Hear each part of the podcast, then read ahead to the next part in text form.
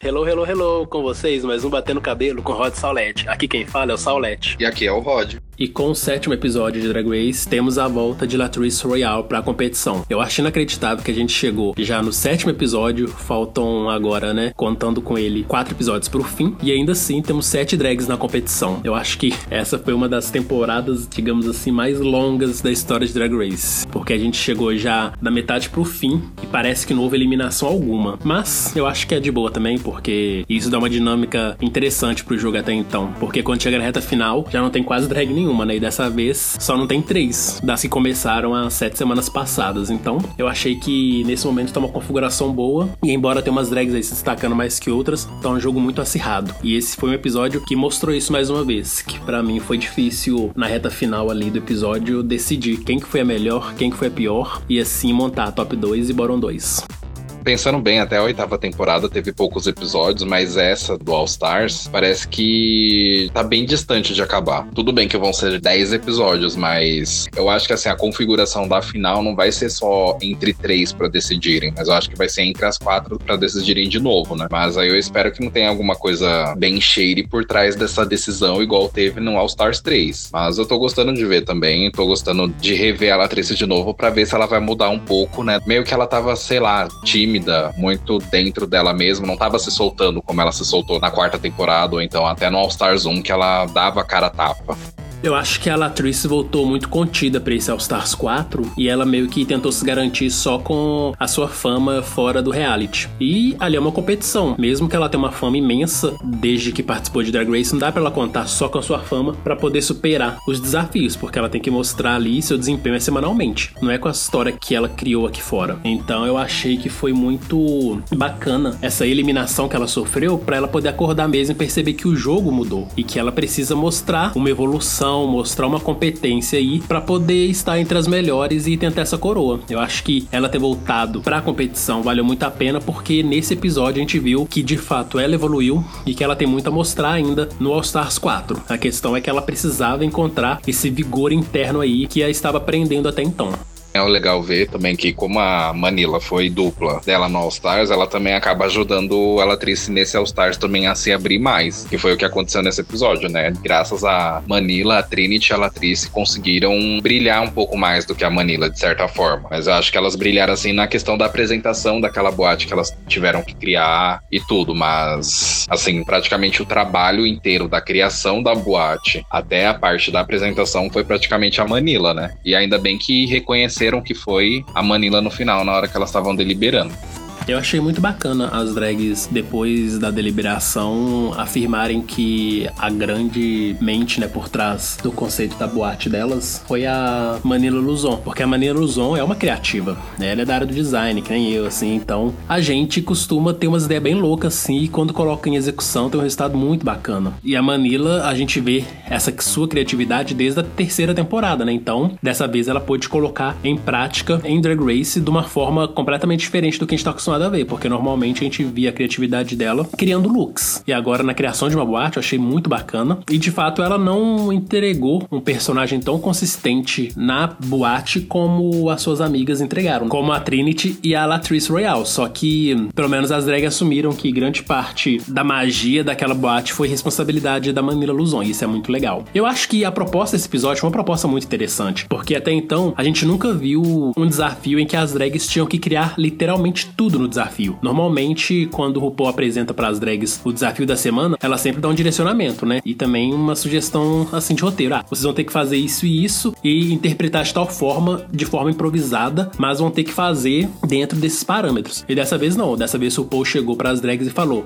Olha, vocês vão ter que criar conceitos de boates e aí nós teremos várias pessoas que irão frequentar esses boates, incluindo os nossos jurados convidados e os nossos jurados fixos, e eles vão avaliar a experiência que eles vão ter nessa boate de vocês. Então, as drags simplesmente estavam no escuro, né? No escuro no sentido de o que, a gente pode fazer e onde a gente pode chegar. Então, acho que foi um desafio muito legal, porque dessa vez elas tiveram que fazer o caminho oposto que elas costumam fazer. Porque normalmente uma drag ela é contratada para uma boate que já tem o seu conceito próprio, já tem o seu estilo. A drag chega lá, se apresenta e vai embora. Agora, dessa vez não. Dessa vez elas não são simplesmente atrações da boate, né? Elas são as criadoras do conceito da boate. Eu acho que isso é muito muito legal, porque dá pra ver também um pouco do que uma drag gostaria de fazer numa boate que nasce da sua imaginação, da sua criatividade. Então achei que foi uma proposta muito, muito bacana. E eu acho também que esse foi um problema que eu vi no episódio, porque no fim das contas, a experiência que a gente tem quando assiste Drag Race é mais uma experiência visual e sonora, né? E a proposta das drags ali era uma experiência extrasensorial. Tinha tato, tinha paladar, tinha olfato, além né, do clássico que a gente já tá acostumado com Drag Race, que é a visão e o som. Então, quando as drags entram nesse desafio, elas também propõem outras experiências que a gente, como telespectador, não tem como acessar, não tem como sentir. Então, pra gente acaba ficando só mesmo a opinião dos jurados que participaram ali do desafio. E também pode ficar um pouco o sentimento de injustiça. Ah, por que, que a Naomi foi penalizada, sendo que eu me diverti muito com a experiência que ela criou ali na sua boate? Mas eu acho que parte muito desse princípio de que é uma experiência extrasensorial. Então, não vai ser só uma questão do que eu tô vendo, do que eu tô ouvindo, mas tem uma questão do que as pessoas que estão presentes naquele ambiente estão sentindo. Então, eu acho que esse foi o problema que eu tive com esse episódio, né? Perceber que a comédia que eles tentaram forçar ali era algo muito assim que não completava a experiência como um todo, né? Por mais que eu tenha rido muito com a interação de Naomi e Valentina, no montante não foi a experiência que os jurados mais curtiram, porque tinha outros elementos aí que fizeram com que essa experiência fosse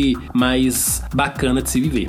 Sim, a ideia da Naomi com a Valentina, no caso, mais a ideia da Naomi, não era assim tão fraca. O que foi fraco mesmo foi a execução, assim, tanto do ambiente e também como parte da dupla dela, né, da Valentina. Porque o conceito que ela queria era aquele Interior Illusions Lounge, só que reformulado. Dava para fazer uma coisa boa, mas só que só a Naomi fazendo sozinha e nada da Valentina dar sem muitas ideias, então saiu um pouco, assim, falho. E também as duas não tinha aquela química de trabalhar legal, mas da parte da Valentina porque a Naomi, ela até colocou aqueles sussurros que ela ficava falando no Clube 96, Clube 96, que até funcionou. Eu gostei e até dei risada, mas, assim, por parte da Valentina, dava para ver que ela tava meio que perdida. E tanto que ela até fez uma outra personagem que nem era a par da Naomi, era bem mais bobinha, estranha, sei lá. Ela queria viver aquela fantasia dela que ela tava fazendo nos episódios regulares. Infelizmente, por causa disso, né, as duas acabaram caindo para as piores. Uma outra parte, assim, que eu achei que faltou para elas foi a apresentar, não só apresentar, mas também ficar falando mais com os convidados VIPs, né? Que eram os jurados convidados e os jurados fixos. Então eu acho que falhou também um pouco disso, mas se fosse assim para culpar mesmo mais de quem teve falha, foi da parte da Valentina.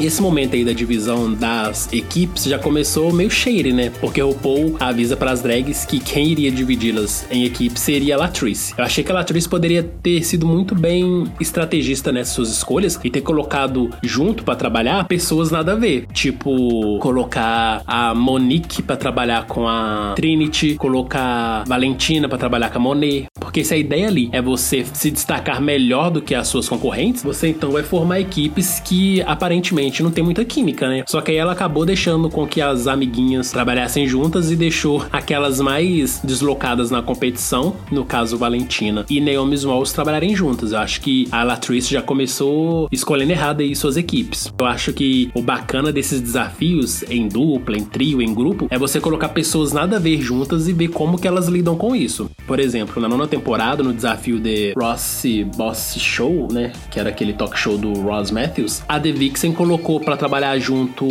Eureka O'Hara e a Aquaria, porque ela tinha desafeto com as duas. Então ela pensou que as duas juntas seriam um fracasso. E aí as duas mostraram que não. Tanto que elas foram a melhor dupla da semana e a Eureka acabou vencendo o desafio semanal. Eu acho que se a Latrice tivesse tentado ser um pouco cheire nas suas escolhas, a fim, né, de que a sua concorrência não fosse tão boa, talvez a gente teria resultados diferentes. Mas aí acabou que ela deixou Monique e Monet juntas, colocou Valentina e Naomi Small juntas e trabalhou com a Man Manila e com a Trinity. Então, assim, acabou que as mais prejudicadas mesmo foram Valentina e Naomi Smalls. E uma coisa que você falou procede mesmo. Se for apontar alguém que teve mais culpa na dupla aí do Clube 96, foi a Valentina, porque a Naomi Smalls deu para ver que ela tentou da melhor forma possível executar a boate delas. Tanto no momento da pré-produção, né, na hora de pintar as paredes, escolher os objetos que iriam enfeitar o ambiente. O que a Valentina fazia? Ficava só resmungando no canto, ficava só na sua fantasia de milkshake de baunilha francesa francesa, né?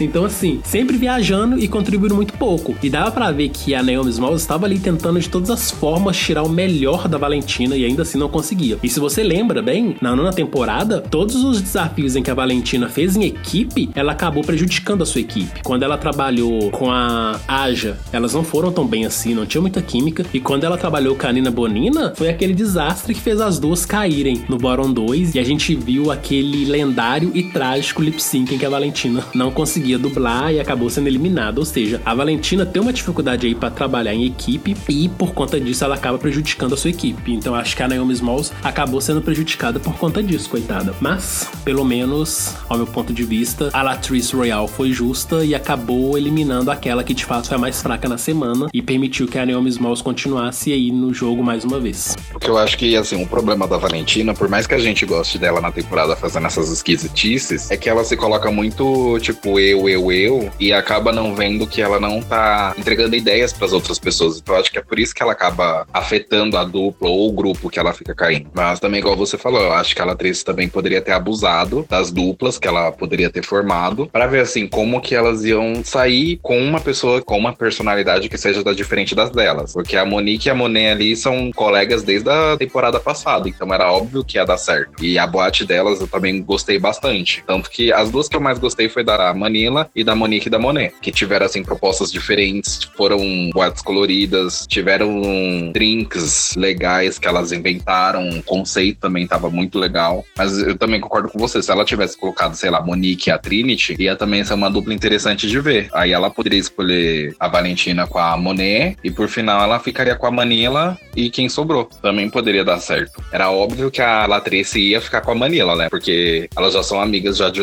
longa data e elas sempre se deram bem. Então ia ser burrice ela, sei lá, escolher a Monet e Monique de novo para acabar saindo no episódio.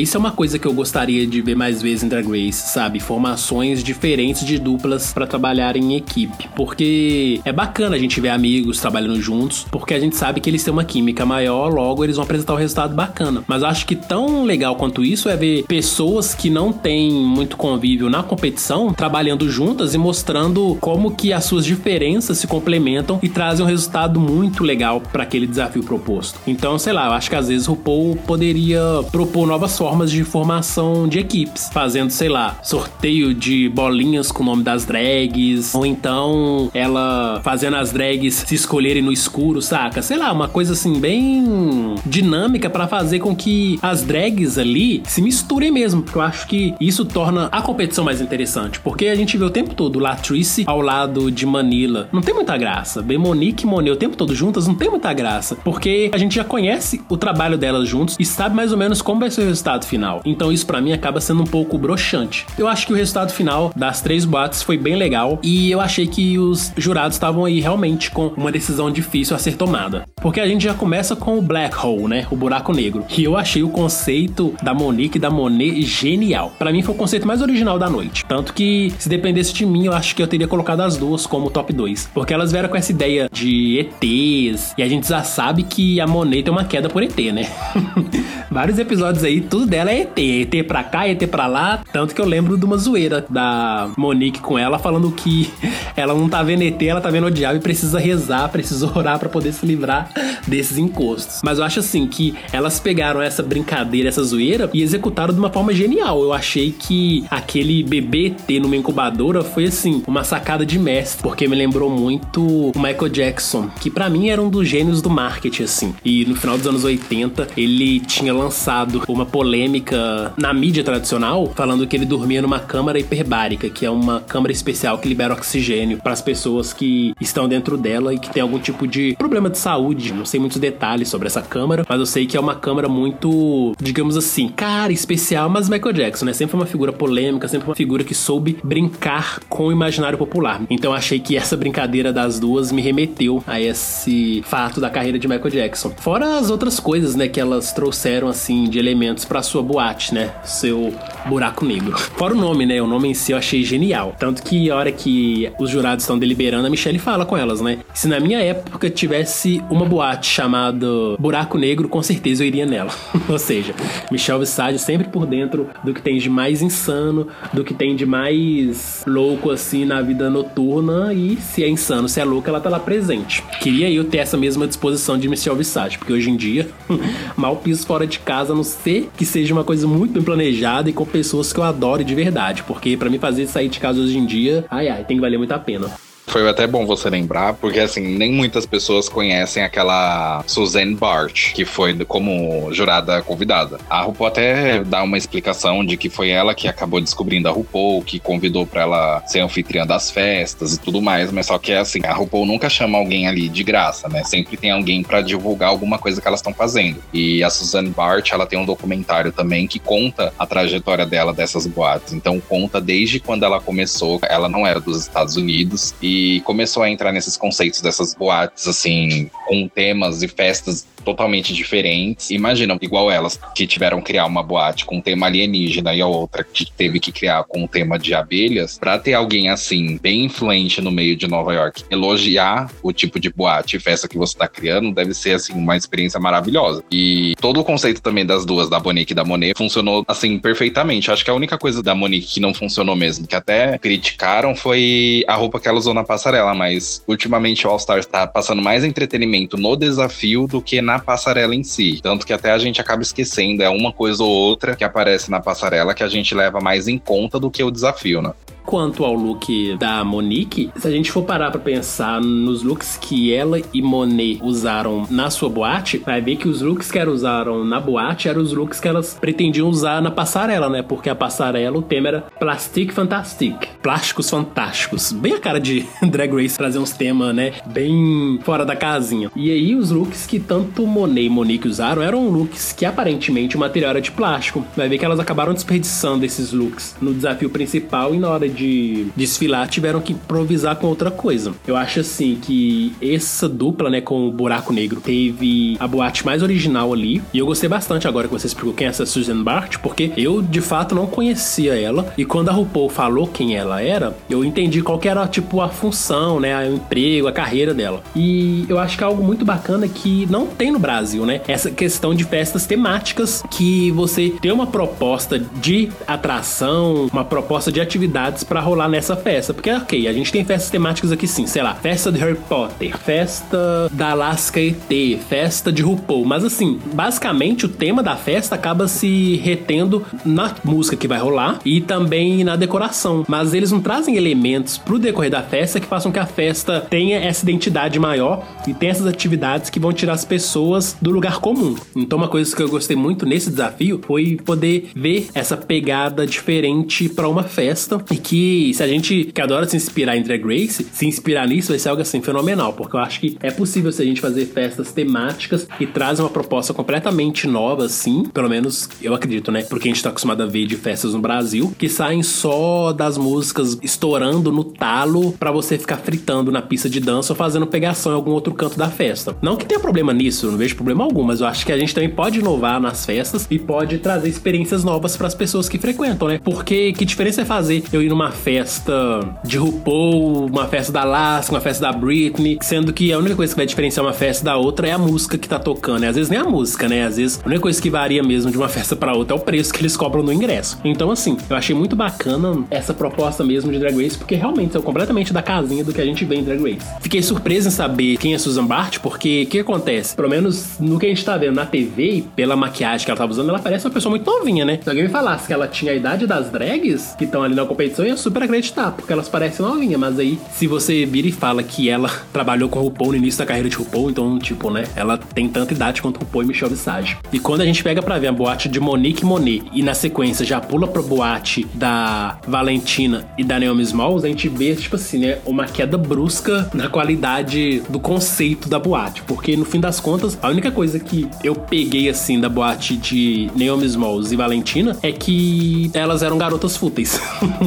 e que estavam ali querendo fazer uma boate high fashion, mas que nem um high fashion da proposta delas, elas entregaram. Então, eu acho que quem mais salvou ali mesmo foi a Naomi Small, sussurrando o tempo todo Club 96. Eu achei muito bacana. Club 96. Isso para mim foi tipo a melhor coisa de todo episódio. Por mais que os outros conceitos tenham sido geniais, eu achei que a Naomi Smalls acabou entregando pelo menos um personagem consistente. Mas a hora que a gente pega o montante assim, compara com as outras, que realmente trouxeram propostas originais para suas boates, com atividades e brincadeiras muito interessantes, realmente Naomi Smalls e Valentino deixaram muito a desejar. Club 96 do trio que teve, que foi Latrice, Trinity e Manila, assim, eu acho que às vezes a Manila também tava querendo exagerar um pouco mais, se aparecer um pouco mais do que as outras. Claro, é um desafio em grupo, você também tem que ter algum destaque além das suas colegas, mas acho que ela tava exagerando um pouco mais disso. Só que naquele momento que a Trinity pega um microfone para apresentar o concurso para soletrar as palavras e ganhar alguma coisa, praticamente roubou a cena. Esse seria o único motivo que a Manila não, não tivesse ido pro top 2. Também, igual você falou, esse episódio também foi legal porque não é só aquela coisa de tipo contratar uma drag pra drag só ser a hostess lá da balada, ver o nome das pessoas na lista ou só se apresentar numa balada. Elas tiveram que criar tudo desde o zero e não só assim o ambiente, mas também o drink, o visual, tudo mais. Então esse desafio assim pode ser considerado como também de costura, foi o design do local, comédia, desenvoltura, apresentação. Então foi todos os desafios em um. E também só para completar, a Suzanne Barr tem 70 anos ou quase 70 anos. Então ela é velha, mas assim, ela faz uma maquiagem de drag que não dá para você reparar que ela é velha, assim, de idade.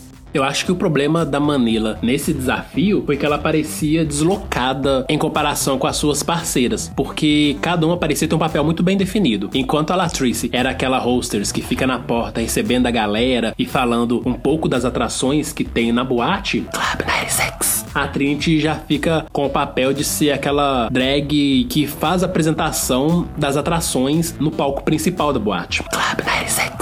E no meio disso, temos a Manila que meio que tenta transitar entre uma coisa e outra e acaba não sendo nada, né? Então ela só ficava o tempo todo ali no lado fazendo uns comentários jocosos, fazendo umas brincadeirinhas, mas no fim a personagem dela não acrescentou muita coisa pra boate delas. Então acho que por isso que ela acabou perdida nisso tudo e não entregou uma personagem tão boa quanto Latrice e Trinity. Fora que eu acho que às vezes a Manila acaba errando a mão nesses seus trejeitos, exageros e faça com que ela acabe se deslocando da proposta do desafio, né? Porque ela acaba viajando demais nas suas interpretações exageradas e isso acaba comprometendo o desempenho total dela. Mas fora isso, eu acho que ela também fez um bom desempenho, mas, né, comparado com Trinity e Latrice, ela acabou não sendo tão boa. Mas eu acho que no fim das contas também foi uma boate com um conceito muito legal. Mas eu não sou jurado, eu não entrei nas boates para saber, né? Então, para mim, ainda o top 2 seria Monique e Monet que tiveram a concepção de boate mais legal assim desse desafio. Club 96. Eu também concordo, tanto que quando eu tava assistindo eu ficava em dúvida se seria o trio ou se seria a Monique e a Monet, porque a, a ideia delas foi diferente e também funcionou bastante. Então, mas aí deu que Naomi e Valentina acabaram ficando entre as duas piores e a Latrice e Trinity entre as melhores. E nessa parte da decisão da deliberação, a Valentina meio que ela queria falar porque ela queria ficar, mas ao mesmo tempo que ela queria falar, ela não queria deixar as emoções dela sair, né? Tanto que ela até ficou com a Latrice lá segurando o choro. E também ela já tinha explicado em um outro episódio que ela não é de ficar, tipo, se ajoelhando, implorando, pedindo para ficar no programa. Até então a gente tá vendo que todas estão partindo daquele raciocínio de ser lógica, né? Ah, se a pessoa já tava no bottom, então ela já tem menos chance de ficar no outro desafio. E a Valentina também já não tava melhorando, não tava ficando mais entre as melhores nesses últimos episódios. Eu espero que todos, assim, até a Trinity também tenha escolhido ela. Mas eu não sei se ela não deixou passar, se escolheria a Naomi para sair ou se escolheria a Valentina para sair. Nossa, esse momento da liberação, para mim, foi tipo o momento mais vulnerável que eu vi da Valentina até hoje em Drag Race, porque de fato ela mostrou que tem sentimentos e que ela não vive tão, digamos assim, que abduzida pela sua fantasia, né? Ela não é tão alienada na fantasia que ela criou, e dá pra ver que ela tem alguns momentos assim de lucidez e que ela entende que seu papel não está sendo tão bem desempenhado como ela fantasia que está e que ela corre risco de ser eliminada. Eu achei que ela foi muito sensata, assim, nas suas interações com Latrice e Trinity, e foi bacana, pelo menos, ela falar pra Trinity que, tipo, Trinity, siga o seu seu coração, que você decidir, eu respeito e tal. E assim, deu pra ver também que ela tem uma maturidade, né? Porque embora muitos fãs do programa tenham criticado muito a postura da Valentina nesse All Stars, dá pra ver que assim, tudo ali realmente não passava de uma encenação por conta dela. Tudo ali não passava mesmo de uma brincadeira da parte dela em tentar passar essa imagem de uma drag intocável, superior, que não se abala com as críticas. Mas eu acho que pelo menos nesse momento a gente teve um vislumbre da personalidade da pessoa que tá ali por trás da personagem Valentina. Mas o jogo tem que continuar, né? E depois de um lip sync completamente assim, sem noção, eu acho que a atriz até foi bem, mas eu não entendi nem um pouco da proposta do look geriátrico que a Trinity escolheu para dublar e tampouco das palhaçadas que ela fez ali. Então a única conclusão que eu chego é que a Trinity lavou as mãos pra decisão que ela deveria tomar ali. Então ela acabou fazendo um lip sync ruim para não ter que salvar ou eliminar Valentina, porque com certeza ela conhecendo o fandom de Drag Race sabe que qualquer uma das suas decisões seria muito, mas muito criticada. Então é melhor você não decidir nada e deixar que essa bomba fique na mão de outra pessoa. E acabou que a bomba caiu na mão de Latrice e eu acredito que Latrice foi muito justa em ter eliminado Valentina. E dá para ver que a Latrice estava até então desempenhando um papel nesse All Stars, porque enquanto ela tava no sexto episódio louca para poder confrontar Monique, dublar contra Monique e no caso superar a Monique, quando a gente começou esse episódio, ela já entra no workroom abraçando a Monique, mostrando que ela ficou feliz, né, com a decisão de RuPaul de salvar as duas. E no final do episódio, na hora que ela decide eliminar a Valentina, a Latrice tá tipo chorando já em prantos e ainda na hora que a Valentina sai do palco, as duas se abraçam e a Latrice até pede desculpas pela sua decisão. Então assim, aquela Latrice que nós conhecemos na quarta temporada de Drag Race, parece que ela tá de volta e com seu coraçãozão de mãe aí em frangalhos, né? Porque deu para ver que ela não ficou nem um pouco contente ou à vontade de ter que mandar alguém embora. E esse é o jogo, né? Embora tenha umas drags que demonstrem estar sempre assim, duríssimas em sua decisão, vou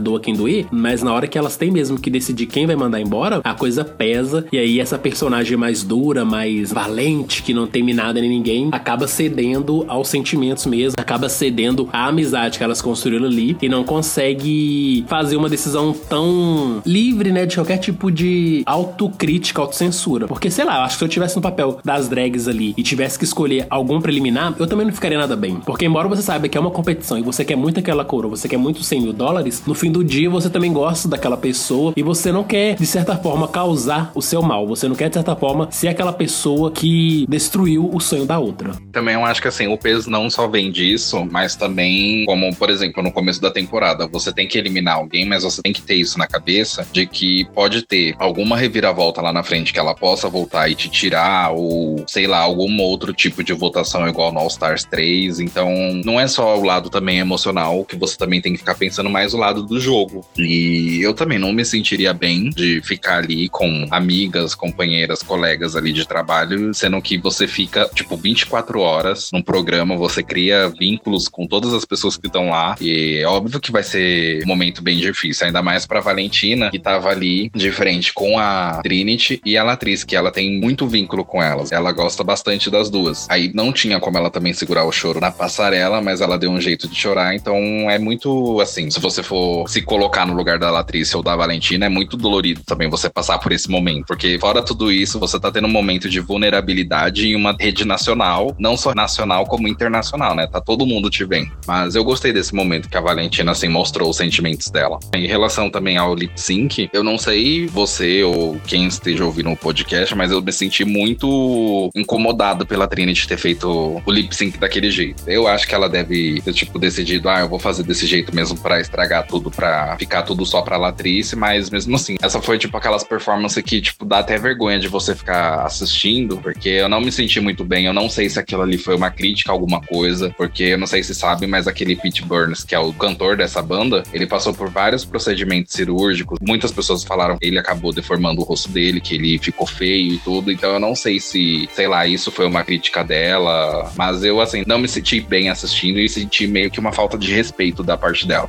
Eu acho que esse look, essa personagem que a Trinity criou pra esse lip sync, ele caiu no mesmo erro em que a Shangela caiu no All Stars 3 ao ter vestido aquele fat suit, em que ela, né, foi fazer lip sync vestindo a roupa de gordo para fazer graça com pessoas gordas. Um claro ato gordofóbico. Para mim, Trinity também incorreu nesse preconceito, não da gordofobia, que não foi o caso, mas no preconceito com pessoas idosas, com pessoas mais velhas, né, que tem já um corpo mais debilitado, que tem às vezes, mais massa corporal, porque, gente, tudo cai. A gente envelhece as coisas vão caindo. Nada vai ficar a vida toda empinadinha. Então eu acho que foi muito vergonhoso o papel que a Trinity se prestou nesse lip sync. E realmente, mesmo que ela quisesse perder para não ter nenhum tipo de responsabilidade, ela não precisaria se prestar tal papel. Então espero que, sei lá, ela bote a mão na consciência em algum momento aí, peça desculpas pelo que ela fez. Mas é aquilo, né? Drag também tem aí seus deslizes e a gente espera que esses deslizes sirvam para elas aprenderem lições aí. Não é porque as pessoas são homossexuais que impede que elas acabem também cometendo atos que não são legais, especialmente se tratando de outras minorias, seja idoso, seja gordo, seja mulher. Quando eu falo minoria, é minoria social, né? Que no caso não tem muitos direitos aí. Mas enfim, eu acho que no montante foi um episódio mediano, assim. Não vou falar que foi um episódio ruim, mas também não foi um episódio que encheu meus olhos. Mas eu curti bastante. E eu acho que a Latrice foi a grande vitoriosa da semana. Boots da House Down, né? Porque não só ela foi bem no desafio principal, mas na passarela, para mim, ela foi a melhor de todas. Ela veio com um look completamente diferente do que a gente tá acostumado de ver de Latrice. E eu fico até um pouco assim, chateado com as críticas que a Latrice recebe quanto a look, porque eu já vi várias drags gordas reclamando que não tem estilistas que costurem para pessoas gordas. Elas simplesmente são ignoradas, elas simplesmente são esquecidas pelos estilistas. Ah, mas a Eureka veste muito bem, ela é gorda. Ah, a fulana de tal veste muito bem, mas é gorda. Ok, mas cada um tem seus contatos. E a gente também tem que pensar que a maioria dessas drags gordas que se vestem bem também são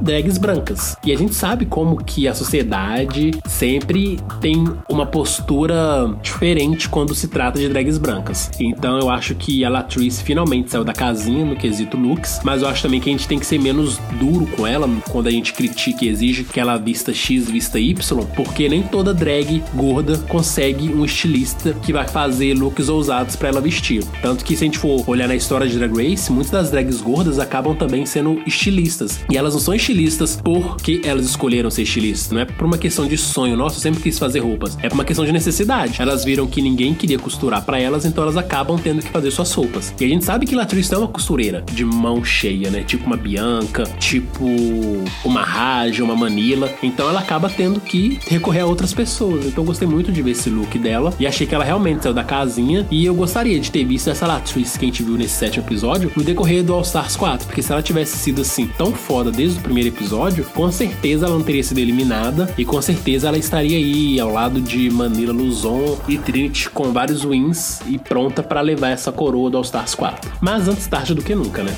Esse visual também da Latrice assim foi totalmente diferente de qualquer um outro que ela já tenha mostrado na passarela. E o que você também falou é verdade. Tem muitos estilistas, muitos não, a maioria deles fazem roupa para drags ou para as pessoas gordas. Isso daí já é uma coisa muito antiga. Eu acho que hoje em dia eles já têm até que mudar esses conceitos na TV, em publicidade, em, em todo tipo de coisa que envolve marketing. Eu também não sou assim magro, mas eu também não sou tão gordo. Mas eu não me sinto bem quando eu vou numa loja, por exemplo, vou escolher uma roupa e eu vejo que aquela roupa ela é mais apertada na cintura do que é apertada em cima. Então você já vê que aquela roupa não foi feita para esse tipo de corpo. E para drag queen e para as mulheres também que são acima do peso, é muito mais difícil encontrar uma coisa que caiba, que elas se sintam bem, confortável com o corpo, com aquilo que ela esteja usando. Por isso que muitas das drags têm os seus contatos ou também elas acabam fazendo um tipo de curso ou fazendo o próprio estilo de roupa. E o legal também da Latrice é que ela recorre assim a LaShawn Beyond, que ela também foi participante, acho que foi da quarta temporada de Drag Race, que hoje em dia ela é mais estilista. Então ela vai ver a pessoa, tira as medidas da pessoa e faz uma roupa especializada para a pessoa. Mas aí até então a gente não sabe se o valor acaba sendo mais caro ou mais barato ou ela não muda a faixa de preço. Então tudo tem que ser levado em consideração e eu acho que mais a mídia tem que tomar esse papel de colocar mais pessoas acima do peso na TV, em publicidade, em todos os tipos de veículos assim que acabam passando a propaganda da marca.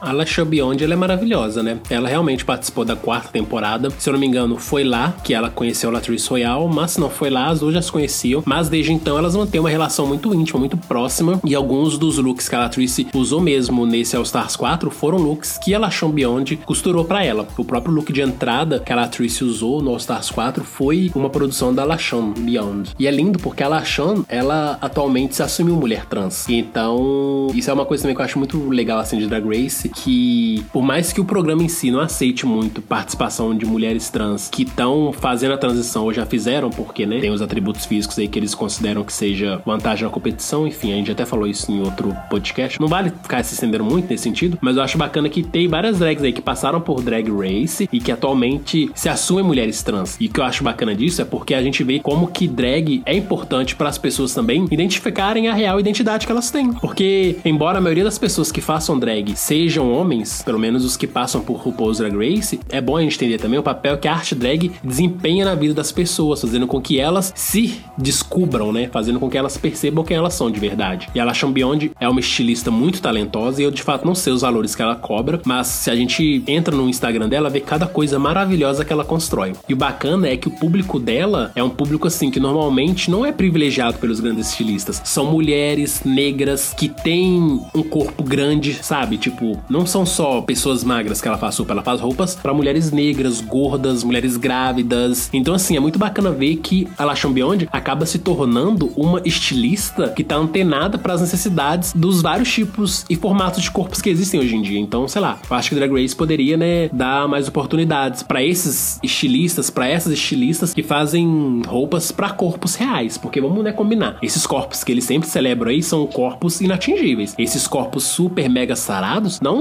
deveria ser o padrão na nossa sociedade. Na verdade, não deveria existir nenhum padrão, né? Porque existem vários corpos e todos são lindos, todos são belos. Agora, esses corpos, por exemplo, de uma drag magra como a Naomi Smalls. Imagina como que é difícil atingir um corpo desse. Ou então o corpo dos Pit Crew. Enfim, são corpos aí que sempre eles esfregam na nossa cara em Drag Race que eu vejo que é bem problemático nesse sentido de fazer com que as pessoas achem que só aquele corpo é o corpo ideal e só aquele corpo que é o corpo que vai se dar bem na arte drag e no showbiz. E a Latrice vindo com esse look maravilhoso de látex, que é tipo uma coisa muito, muito chata de vestir, porque látex é um material rígido, dependendo. É um material que você prende no corpo e para vesti-lo ou tirá-lo é um custo assim imenso. Tanto que é uma das coisas que a Bissage até comenta com a Latrice, né? Eu vejo que você está sofrendo e isso me deixa feliz. ou seja, né? A Latrice está sofrendo para vestir o look, mas a Bissage fica feliz porque a Latrice está saindo da casinha e mostrando que ela consegue ficar linda e maravilhosa usando algo que não é tão comum ao seu estilo drag. Então, sei lá, eu acho que esse episódio Latrice brilhou, arrasou. Eu espero que no próximo, que vai ser né, o makeover, ela se dá bem. Porque na quarta temporada de RuPaul's Drag Race, no episódio do makeover que a Latrice participou, ela acabou caindo no bottom 2 e teve que dublar. Então vamos ver se dessa vez ela se sai melhor, né? E pelo menos garante um safe aí pra si. Voltando um pouco do que você tinha falado sobre a Losham ter assumido ser trans, por mais que a comunidade seja LGBT, QIA+, a gente só fica sabendo mais coisas voltadas para gays homens. Esquece das outras letras. Por exemplo, quando eu tava no Twitter e falei que a Stacey Lane Matthews, ela já tinha se assumido ser uma mulher trans, todo mundo ficou chocado porque ninguém assim sabia. Porque foi uma coisa que não foi muito veiculada. E agora você também falando da Lashon, eu também não sabia disso, que ela tinha se assumido ser mulher trans trans, porque essas coisas acabam não veiculando muito na mídia. Acho que acaba até sendo muito esquecido. Então, o que eu acho que o programa poderia fazer, ao invés de ficar fazendo sempre All Stars a cada ano, igual tá fazendo agora, sei lá, criar tipo um programa especial de duas horas para passar na emissora com aquelas participantes antigas, tipo, onde elas estão agora, o que que elas estão fazendo, mostrando parte do elenco da primeira temporada, fazer esses especiais por ano. Como já tem já 10 temporadas que passaram, então a cada ano podia soltar um especial assim pra gente ver a evolução, pra ver o que, que elas estão fazendo, pra ver quem se assumiu ser trans ou não. Mas isso também não depende só deles fazerem, mas como elas participarem também desse programa. Mas eu acho que isso daí seria bem, assim, legal para eles pensarem mais pra frente, igual eles estão fazendo agora com All Stars, que estão mudando, assim, um pouco o desafio. Igual desse episódio, que foi um desafio, assim, totalmente diferente, que eu curti bastante.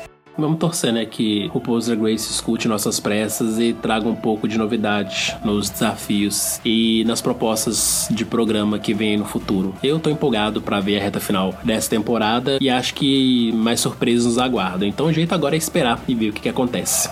Ah, vamos aguardar pro próximo episódio a Latrice ainda se superar, né? E tirar aquela fama que ela teve na quarta temporada de cair no bottom 2. E uma coisa bacana também é que eu acho que a Latrice fez algo inédito, né, em Drag Race, porque a maioria das drags que voltam, elas acabam saindo ou no episódio que elas voltam, ou então no episódio seguinte. E dessa vez a Latrice voltou e venceu o episódio seguinte ao seu retorno. Então, para mim, também foi algo assim muito bacana dessa volta dela, porque mostrou que ela pelo menos quebrou um padrão aí que estava sendo estabelecido. Então vamos ver. Torcer aí pra Latrice pelo menos continuar mostrando o bom trabalho e para ela realmente fazer valer esse seu discurso, né, de que ela é uma drag lendária e que ela tem um legado aí para poder representar e poder mesmo manter, digamos assim, que salvo, né? Sei lá. Então, simbora continuar acompanhando o All Stars 4. Eu acho que assim, a única drag que foi um pouco mais longe ainda foi a Alissa, que no All Stars 2 voltou a Tatiana Alissa, a Tatiana voltou no episódio, saiu no outro, e a Alissa acabou saindo no outro episódio depois da Tatiana. Então eu espero que ela atriz passe desse próximo também para ela manter esse recorde.